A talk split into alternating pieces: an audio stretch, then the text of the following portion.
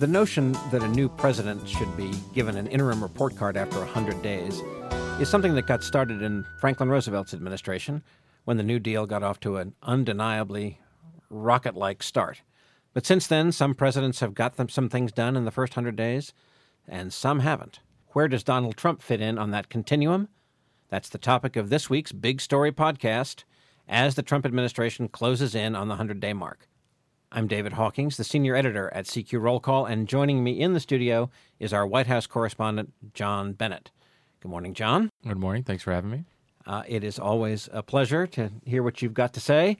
At the end of last week, the president tweeted somewhat defensively that the 100 day mark is a, is a false construct or an unfair construct. I kind of think he's onto something. That is certainly a popular view, especially among his supporters and among White House officials.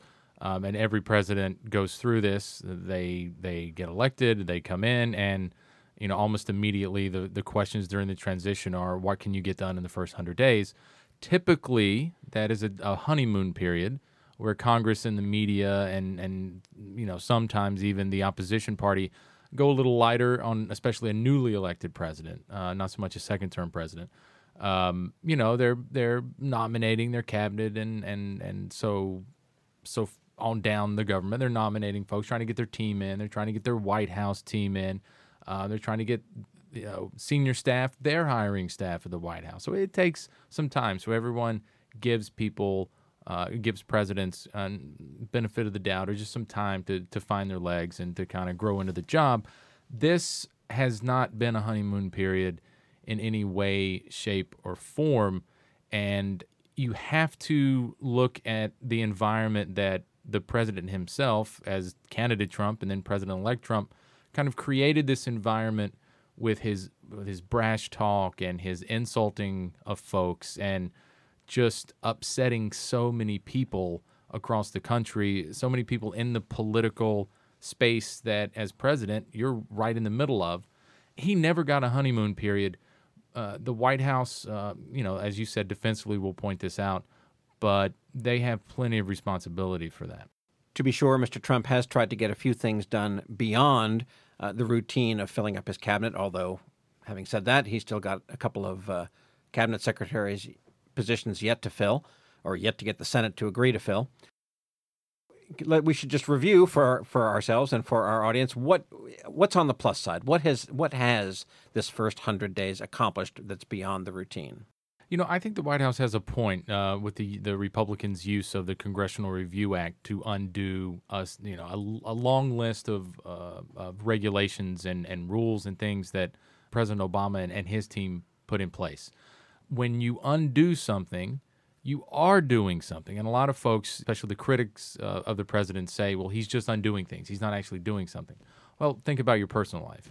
If your spouse makes a decision on, on the home front, maybe financial, and you come in and undo that, you did something. And the conversations at your house are probably going to reflect that you did something. And we've all we've all been there. And so so that does count, and that's on the plus side. They've rolled back 13 Obama regulations, including um, the internet privacy, which w- that might be the most controversial. So that is doing something. When a lot of folks and a lot of folks are upset about that. And I don't think we've heard the end of that debate. So that is doing something. So I, that's a, a, a, a point where I think the White House definitely has a point. If they're able to avert a government shutdown, you can look at that two ways. That's either a plus or that's just the president and Congress doing what they're supposed to do. Uh, he'd got Neil Gorsuch on the Supreme Court. That is probably his biggest win. Sometimes with all the controversies and you know the self-inflicted wounds that the president and the White House have uh, have inflicted on themselves. I think the Gorsuch confirmation gets overlooked. It kind of shows you where we're at. That a Supreme Court justice can get on the bench, and it gets overshadowed by everything else uh, the new president is doing. But fair to say, as I think you were just starting to say, that many of the reasons why what he has achieved in the first hundred days have been obscured are actions of the president's own making. That he doesn't, he's not a guy who seems to want to stay on message or on task all that long, and that many is the morning or the week when the White House has sort of teed up a good week and he goes and tweets about something or says something and changes the narrative. That's right. Uh, that happens frequently. You know, they'll have a routine Monday and Tuesday, and by Wednesday afternoon or even Wednesday morning, he's tweeting something incendiary. He's insulting someone. He's going after federal judges. He's going after Democrats. He's going after candidates. He's weighing in on something that other presidents wouldn't have. And so you really get it, it can overshadow from what should have been several several good weeks for the administration, including uh, the Gorsuch confirmation. And if you look at the Gorsuch con- confirmation, that that is at its core, it's a very good thing for President Trump, and it will be part of his legacy. But also part of that legacy will be that uh, that he backed um, Majority Leader McConnell changing the rules of the Senate. Uh, the nuclear option for Supreme Court uh, nominees only need uh, 50 votes now. So there you go. There so, you go. so you've got a positive, but it, attached to it is what a lot of folks say is a really big negative that has changed the Senate forever. And of course, the biggest thing that seems as though it is going to be left undone, uh, well, it will be left undone by the time the 100 day mark expires, no matter what happens, to resurrect the health care bill in Congress this week.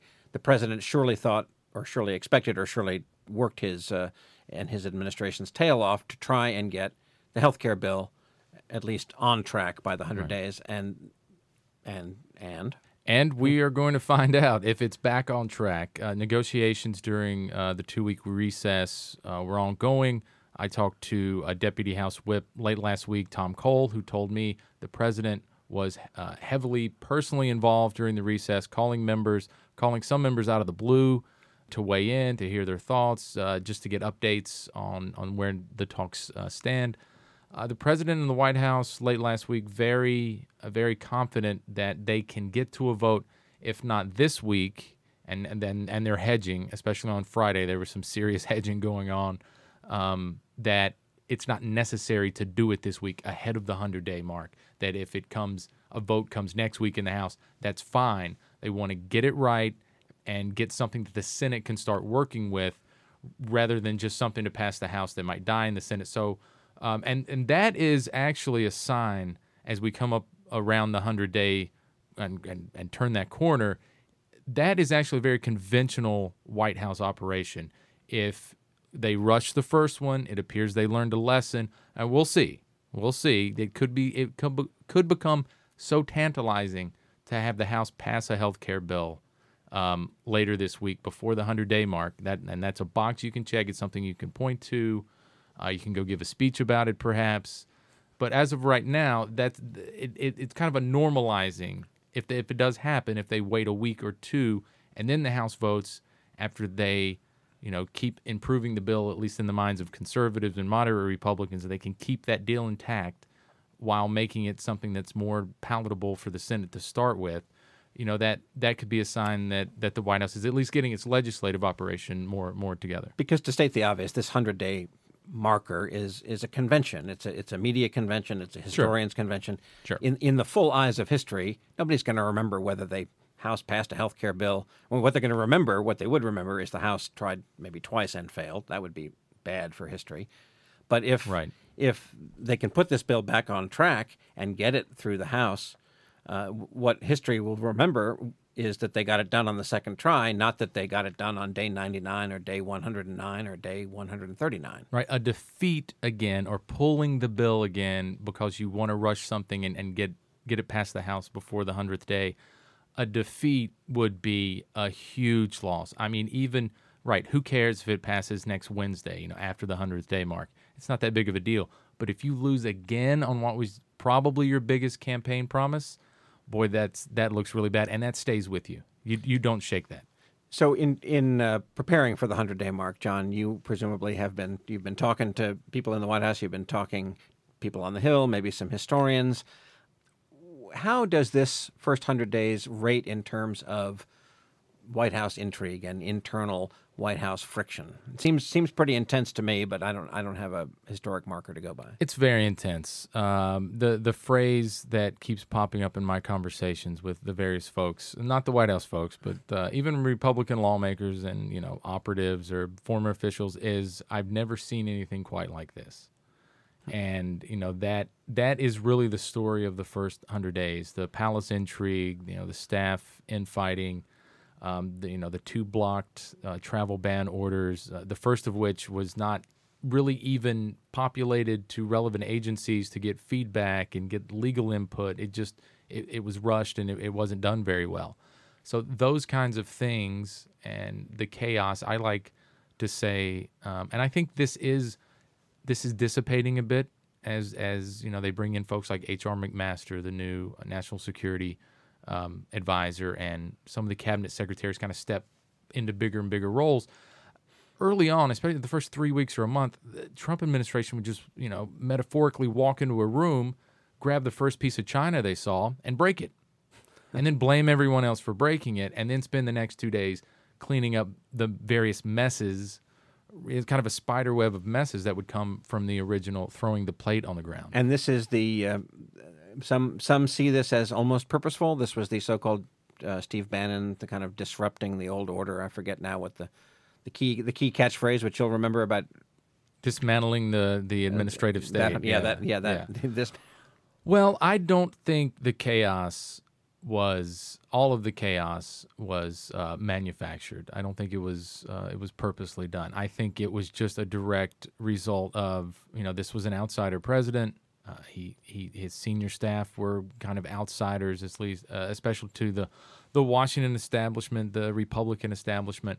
They don't really have anyone in the White House who's ever done something like run a White House and run a government before. So these are really, you know uh, RNC staffers, and Steve Bannon ran uh, the Breitbart News organization. Before that, he was a producer in Hollywood, and you know they just don't have that kind of background to know what you're supposed to do when you have an executive order that's going to ban Muslims from six or seven specific countries and kind of the ramifications from that. So if you ran a conservative website, you're thinking about clicks, you're thinking about revenue, that that's a very good thing. If you put up a story advocating for that, a story in, in quotes, says the old school reporter, um, that's a good thing.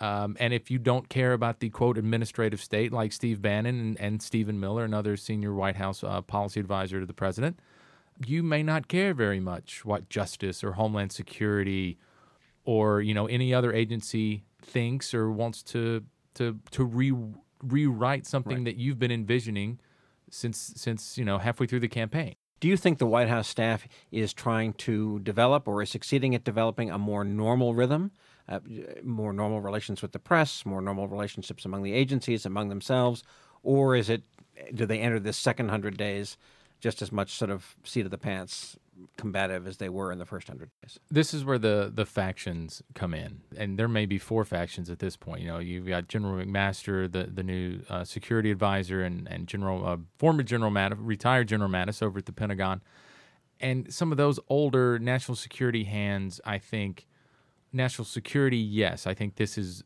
this is becoming a more normalized process, a more conventional process, and that is, I think that's McMaster and and uh, and Mattis especially.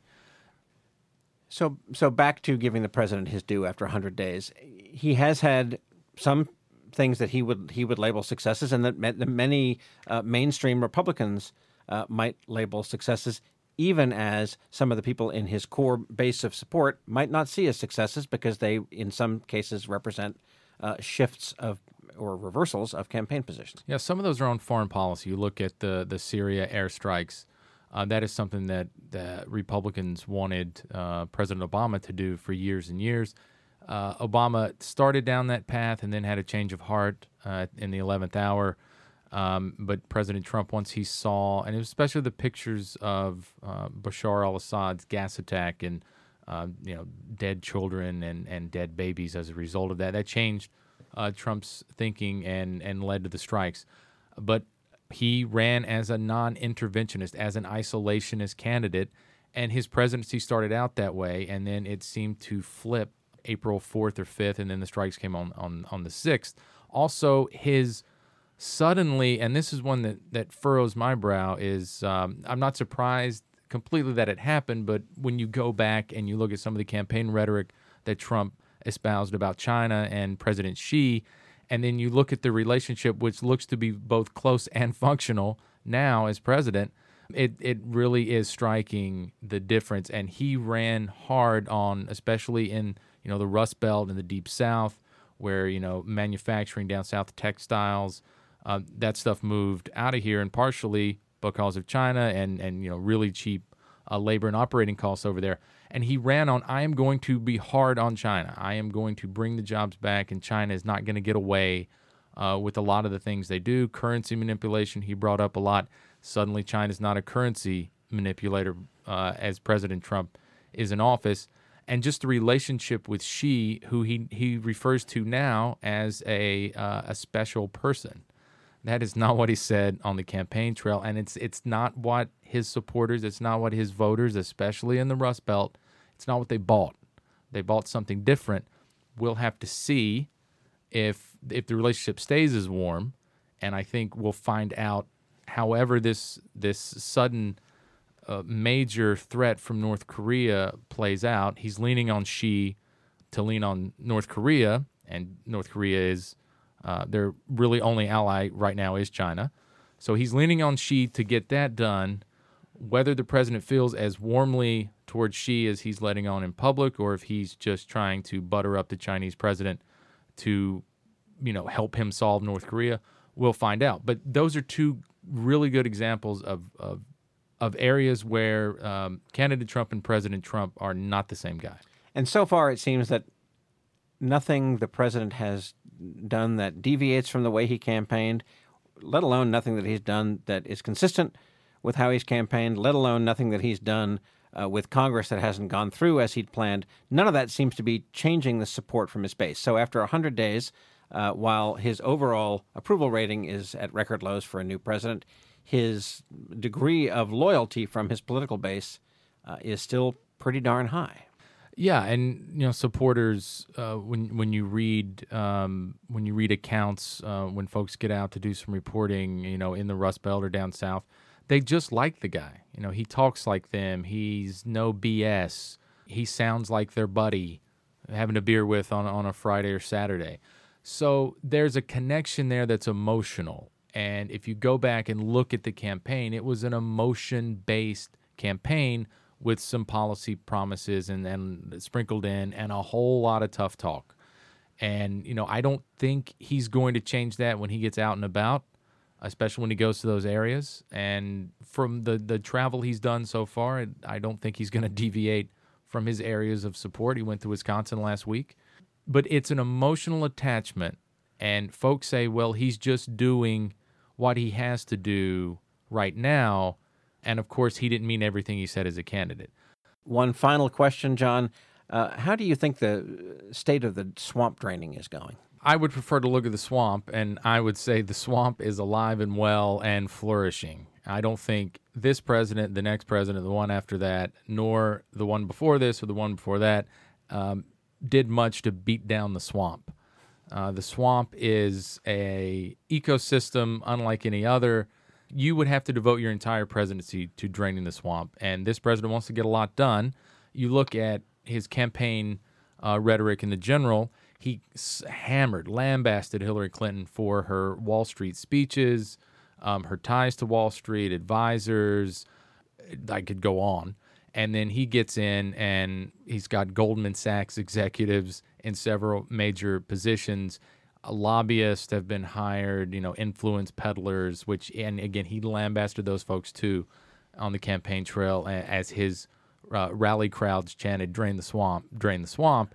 And he has done very little to drain the swamp. He's put in some, uh, you know, his administration officials can't lobby um, for a few years after they leave his administration, which, you know, a lot of good government folks uh, think that's that's probably a good idea. So that's a positive. But when you're bringing in the very folks that you criticized, it um, it's yet another another way that candidate Trump and President Trump um, really aren't the same same guy. So uh, President Trump and candidate Trump still have another 1,300 days to uh, to get their stories aligned. Right, not that we're counting. Not that we're counting. Uh, 100 days is just a drop in the bucket. Uh, John's going to stick with it down at the White House. I am going to stick with it uh, here in our newsroom. I'm David Hawkings, senior editor at CQ Roll Call. I've been here with John Bennett, CQ Roll Call's White House correspondent. This has been the Big Story Podcast. Thank you all for joining us. And you can subscribe to this podcast on iTunes, Stitcher, and on NPR One.